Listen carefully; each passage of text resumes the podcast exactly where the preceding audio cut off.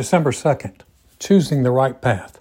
Proverbs chapter 2, verses 10 through 13 and verse 20.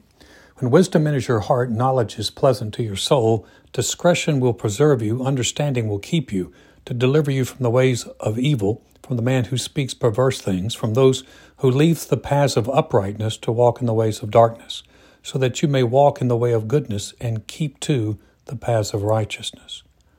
In this chapter of the book of, of, Proverbs, the word paths or path is used seven times. The overarching theme of this chapter is pursuing the wisdom of God in order to stay on the right path. The wisdom of God is able to keep and protect those who receive it from those people who leave the paths of uprightness to walk in the ways of darkness. The metaphor of paths is used to show that there are different ways that we can live our lives. We can choose to actively seek God's wisdom and walk in the ways He reveals, or we can choose to walk in the ways of darkness and the ways of evil.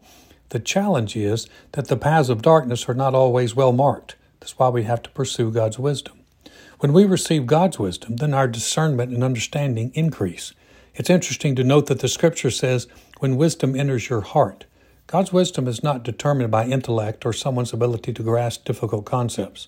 The entrance of God's word brings light and understanding to the simple, according to Psalms 119, 130. And verse 105 of the very same psalm states that God's word is a lamp to my feet and a light to my path. Because God's word is spiritual, we all have the ability to receive it regardless of education or background. As we pursue and receive the wisdom that's in God's word, our capacity to, to discern and understand God's right paths increase. Age does not always bring wisdom.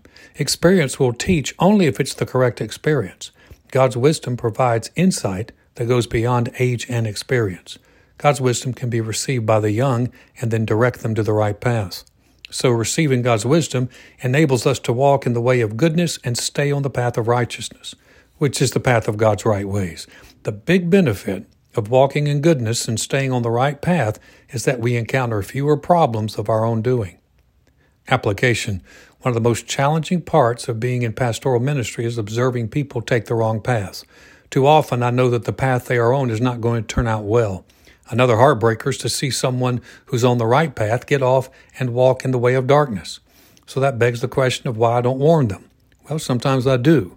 But if there's not a heart for God's wisdom, then typically my words fall on deaf ears.